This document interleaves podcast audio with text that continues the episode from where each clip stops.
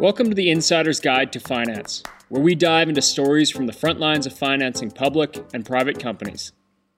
I host seasoned CEOs, fund managers, bankers, brokers, and business experts who will answer your questions about how to properly engage investors, finance opportunities, and build outstanding success stories.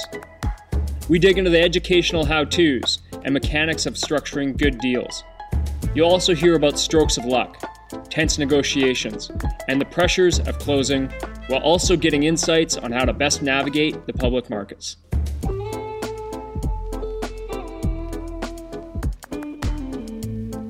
Welcome back to the Insider's Guide to Business. Today we're speaking with Jacob Vanderslice, who's a partner and uh, principal at VanWest Partners. His focus is in on the world of self storage facilities and opportunistic real estate acquisitions, which I think is going to be an interesting conversation. Just the self storage alone, I've always been interested in the industry, but there's a lot of nuance to it, I imagine. So here we are.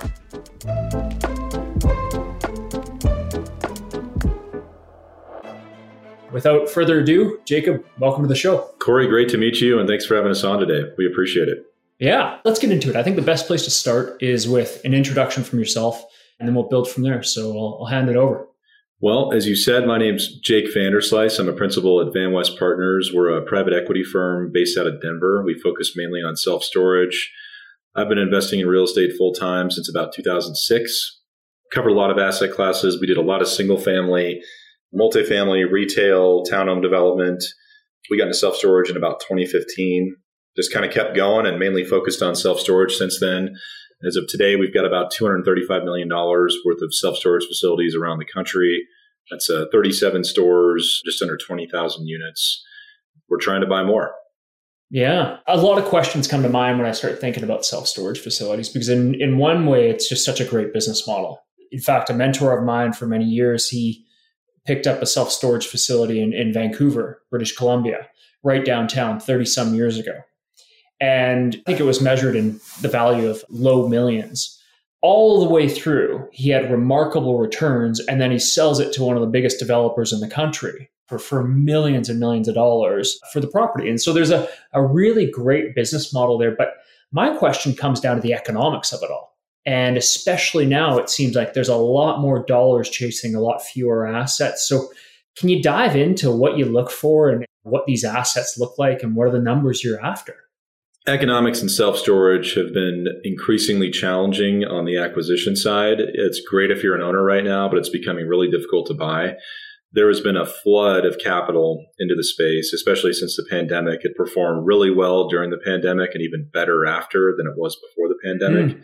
So you've got these massive institutional investment companies that are entering the space that were not in the space before. Blackstone's in the business now. Bill Gates bought a big stake in another self storage company. There's been a lot of consolidation, portfolio consolidation, and some really premium numbers on some of the trades we've seen. So we're doing a couple different things in storage. We have done, historically, we've done ground up development. We've done repositions from a non storage use into self storage, like industrial into storage or retail into storage. And then we've bought deals that are existing mm. storage where we add value to with operational efficiencies. So we're mainly focused now on deals in a variety of target markets that have good supply and demand fundamentals, good population growth.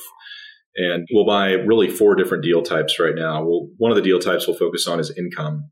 An income deal type is decent occupancy, but below market rents, above market expense loads. And we add value by growing the revenue streams, controlling the operating expenses. Second deal type we look for is a lease up deal. Maybe a owner built a new facility. They started leasing it up for whatever reason they want to sell it. So we'll buy it, we'll step in, we'll continue the leasing effort, get it towards stabilization. Uh, third deal type we're targeting are certificate of occupancy acquisitions, which is where you buy something new, but it's empty. So you take the risk of the lease up, but you get a more of a discounted price on it because there's no income in place. And another deal mm type we're looking at are expansions, which is where you buy an existing facility and you build more net rentable square feet next to it. So you might buy a 50,000 foot location build 30,000 feet next door because there's a lot of demand. And then finally, we've got a number of ground up development projects in our pipeline here on the Colorado Front Range. They'll start closing kind of later Q3 into Q1. So all storage, of course, but a variety of different storage strategies. I never thought about the acquiring potentially, you know, the ability to acquire a piece of industrial space that just has been completely undervalued. Uh, come in there and put in some walls and some security systems, and and you've got your converted asset there.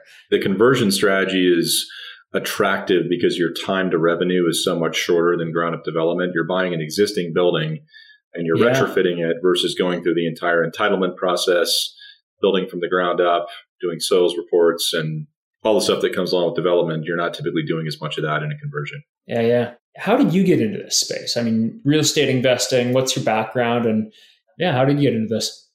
I've learned by failing, which is a really good way, way to learn.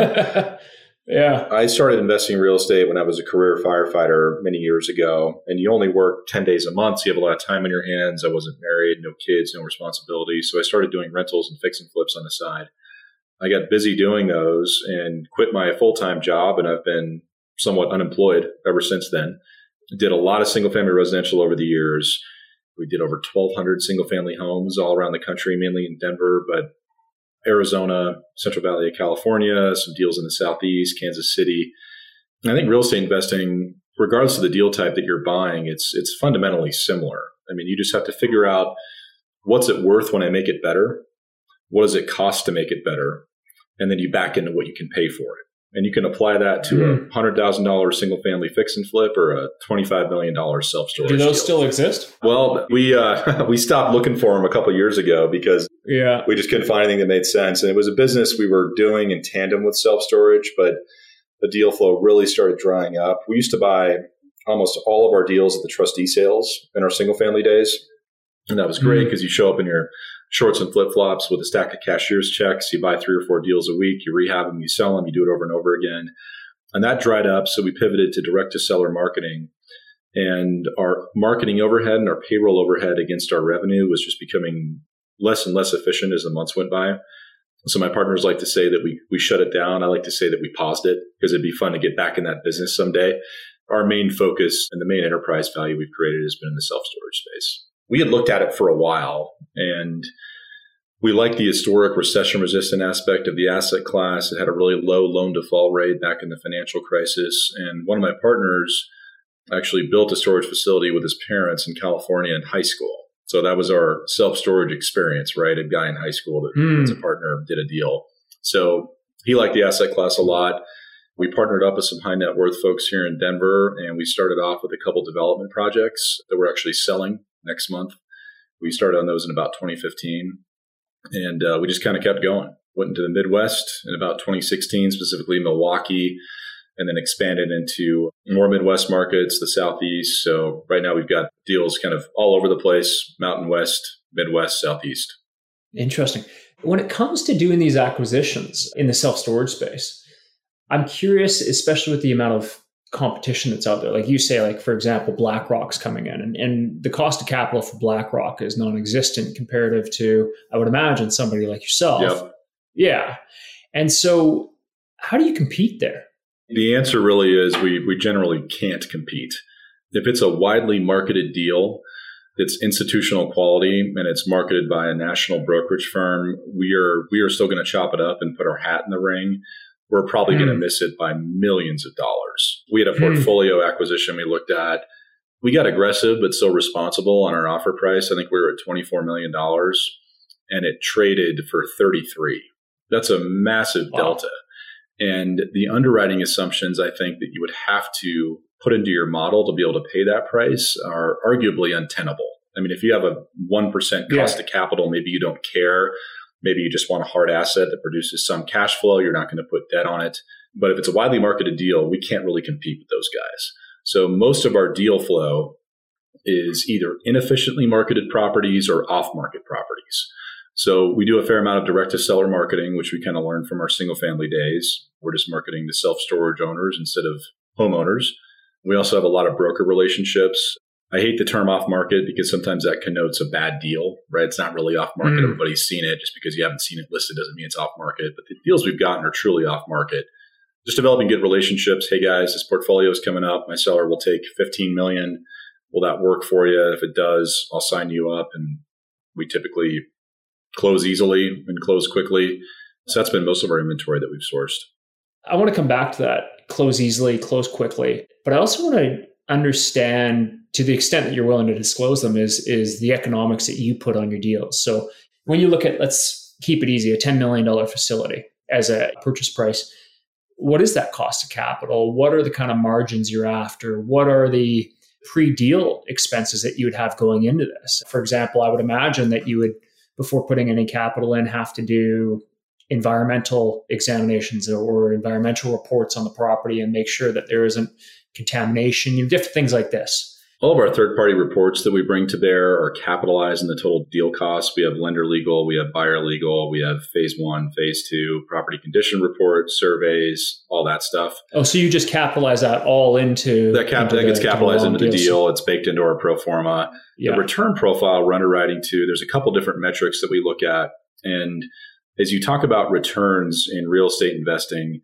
it's not smart to look at any one of these metrics and make your decision on a deal based off that one metric. You have to look at the metrics as a whole together and kind of interpolate uh, what all these mean together. So, one of the metrics we look at, which is very common, is yield on cost or the cap rate that we're buying it at.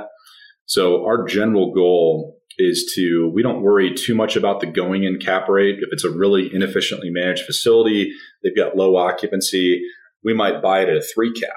And you might think to yourself, well, a three cap is really low. And yeah, it is. Um, but there's a lot of runway to grow that yield on cost. So we'll generally target stabilizing these to about an 8% yield on cost. That's one metric that we track pretty heavily. And effectively, your cap rate, that's your yield cap on rate, cost. yield on cost, what, kind of terms yeah. that are used interchangeably. But a cap rate can also infer your exit cap rate, right? And that's not a yield on cost. So we like to use the term yield on cost because that's exactly what it is. What's your unlevered cash on hmm. cash return on your cost basis? So that's one thing we track. Another metric we look at very carefully is IRR, which I'm sure you're familiar with. I'm going to briefly Yeah. jump on my IRR soapbox for just a moment. Yeah, do it because I heard somebody I interviewed, one guy who just said it's an absolute waste of time. So please carry on. IRR is, to put it kindly, is an elusive metric that can, Yeah. unfortunately, it's a universal metric that expresses the return profile of an investment. And IRR stands for internal rate of return. And that calculation is based on a time weighted series of cash flows. So if you give me money today and in a week, I give you your money back plus a little bit of profit, your time weighted return, your put it otherwise, your annualized return is going to be through the roof, but you're probably not excited because you got your money back and you made whatever, a thousand dollars. So IRR can go very high if a sponsor is buying a deal, adding a little bit of value to it, and then selling it very quickly. So IRR Hmm. is something we consider, and we're generally targeting, depending on the deal type, between 14 to 20% from an IRR perspective. But what I think is more important than IRR is the total multiple on the invested capital that we put into these deals.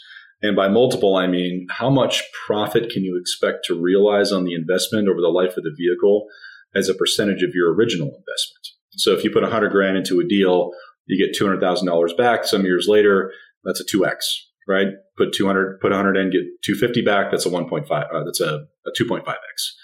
So we try to blend a healthy IRR with a healthy multiple when we make our investment decisions. One more to put a little bow on IRR, you might get a 50% IRR, but if you sell it quickly and make a little bit of profit, your multiple might be 1.1 or 1.2. And that's pretty low, Mm. right? So we try to kind of blend those two together. That brings me back to the point that was made when I interviewed this gentleman, and his his point was to fund managers that you don't buy your private jets with IRR. You need that actual cash on cash return kind of thing, right? Yeah. I had an old rich guy once ask me, do you want to put IRR in your pocket or do you want to put cash flow and multiple in your pocket? Yeah. One more brief Okay. example here. Let's say an investor gets a 2x over five years. That's a good return over a rational amount of time, right? Let's say that same investor gets a 2x over six years. That's still a good return over a rational amount of time, but the IRR is going to be materially different because of that additional time that elapsed between year five and year six.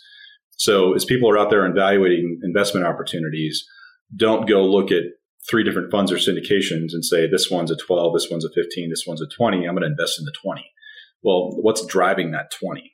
What are their Mm. assumptions that go into that 20? What's the multiple on that 20? Just kind of things to be aware of.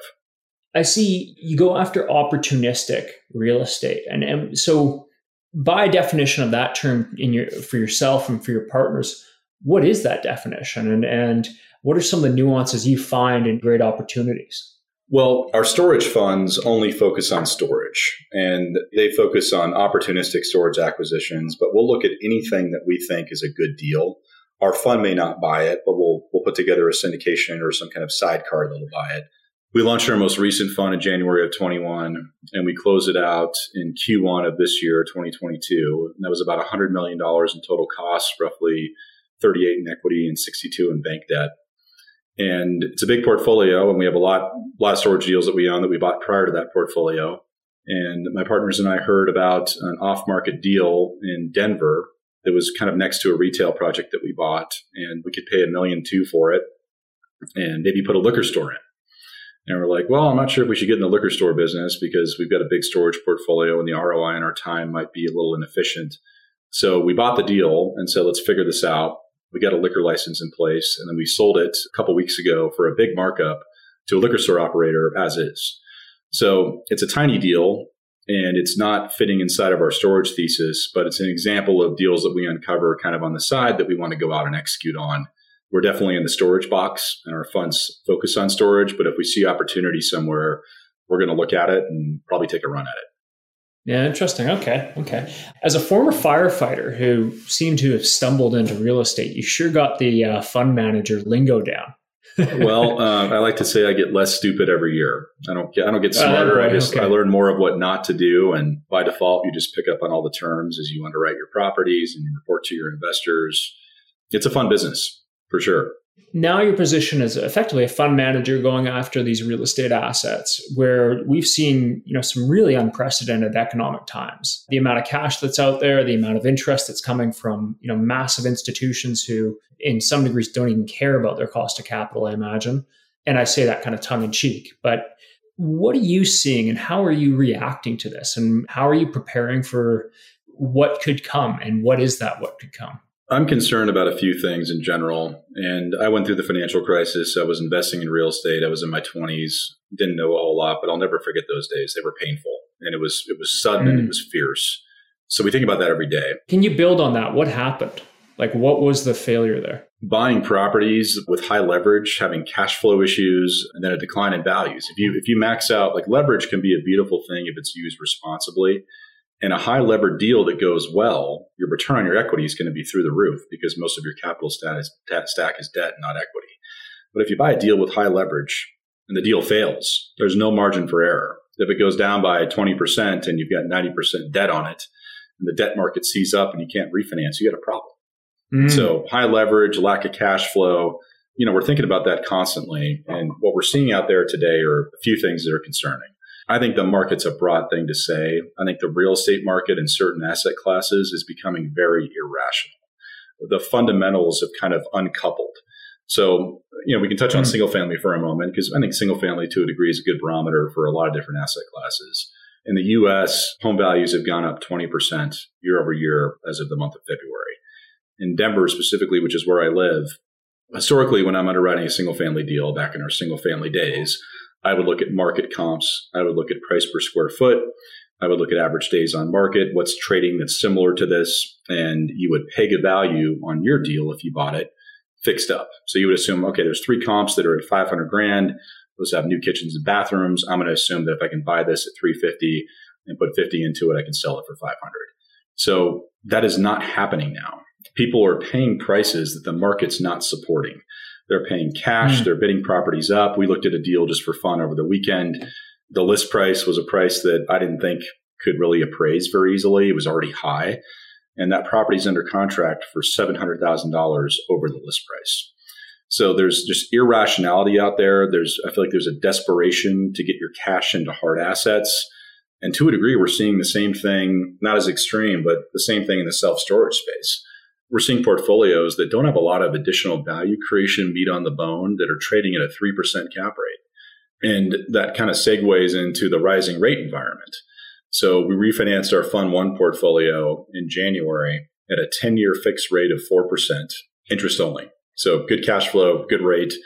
That same loan product today would be about 5.25%. So as rates continue going up, somehow we're still seeing cap rates decreasing. And at some point, that's going to break. Yeah, I feel the same. I say this to some people that it feels like the physics of finance no longer apply and the fundamentals and the physics of finance. You cannot continue to see interest rates rising while cap rates are dropping and think that something's okay. Right? Like there's a, a complete decoupling of the fundamentals that to me are going to break. I could not agree more. The way to, to make a deal pencil is to lie to yourself, right? Lower, lower the exit cap rate. Assume that your refinance in three years is going to be a lower rate than it would be today get aggressive on your revenue growth in the first two years. You do all those things, your model will tell you what you want it to. You just have to believe it. And we don't believe those things. Mm. I think a lot of the private equity that's on the street right now, especially shops that are newer in the space, are assuming record revenue growth in the first couple years. They're assuming big refinance proceeds, you know, playing the IRR game by returning capital quickly before a sale. And I think they're also assuming what I believe is an untenably low exit cap rate cap rates are not going to be a four in three years if interest rates are at six and a half. Right. It's just not going to happen. Yeah. How are you preparing for this, or what's kind of the strategy? I mean, if you're to look out three to five years. One of our many mistakes we've made in our real estate careers has been being overly transactional, which means we buy, make better, and sell too often and too quickly, like a fix and flip, for mm-hmm. example. So we've shifted that that school of thought to being more long term cash flow investors and I believe in uncertain times, your mode of defense and your downside protection is cash flow. And all sins in real estate are cured with time. But the question is, can you hang on long enough to get through the downturn? And the way you hang on is cash flow. Do you have more than enough cash mm-hmm. flow to cover your debt, your operating expenses? We think self storage is a great vehicle for cash flow. Some of the deals we're mm-hmm. buying don't have cash flow on day one or even year one but our end goal is still the same, and that's always cash flow. Yeah, I love that, man. That's a great quote. All all sins are all mistakes are, are cured with time and real estate. Yeah, just you just got to be able to hang on. If you hang on for 20 years, it's probably going to be worth a lot more than you paid for it, but could you get there? And to return yeah, to my example yeah, earlier, if you're 90% leveraged and your income goes down and values go down, you probably can't get there. So take me back to those days. Let's do a little throwback, a little history, or a little kind of um, memory lane. 2008 was a major time for a lot of people and that financial crisis and and I think much more so in the US where they had you know your ninja loans the no income no job no problem kind of thing or accepted was the the A of that for mortgages like there's got to be some memories man where you look back and just some serious pain points that you look and go wow that was a that was an experience. I learned the deals that have failed. I remember the deals rather that have failed so much better than I remember all the home runs because the home runs, they're great. Sometimes you get lucky. Sometimes you time it right, but the failures, you just learn so much. And it was an interesting time because on the portfolio that me and some of my partners had bought uh, prior to financial crisis, those deals are just sucking wind. So that's kind of on the left hand. And on the right hand, we're at the trustee sales cleaning it up we're buying deals left and right, massive mm. discounts, foreclosures are way up. So thankfully, the deals that were turning kind of fed a lot of the deals that were failing for a long time. But the big wake ups were banks failing, loan servicers that had some of your debt go out of business. Like you literally call them and nobody answers anymore. Hmm. The debt market's completely dried up. People cannot refinance their houses. I remember watching the trustee sales just skyrocket. There were almost no foreclosures leading up to this. And then I think in 2008, one of our zip codes here in Denver was the highest per capita foreclosure rate in the country. And that was followed very shortly thereafter by Arizona and Las Vegas, of course, and they, they far eclipsed yeah. that.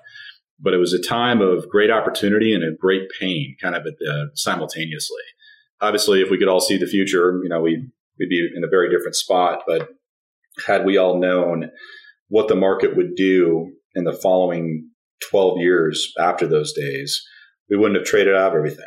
We would have figured out a way to hang on to it. Yeah. We used to buy deals for 60 grand, put in 40 and sell them for 150 fixed up.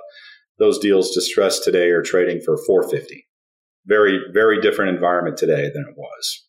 Do you have a feeling that the I'm not an economist. I'm not really well versed in the world of, of monetary theory and all this. But what I, at a glance, understood is this kind of new modern monetary theory where the central banks are going to step in and, and bail out anything and everything, it seems. If something goes sideways, there's just more money coming. And, and Do you think we're going to continue seeing that, or will, will eventually that stop? It happened in 08. I think it happened again with kind of more of a minor crisis in between. And then we have the, the pandemic, and unbelievable amounts of money is thrown into the market. And hey, we're, we're all okay.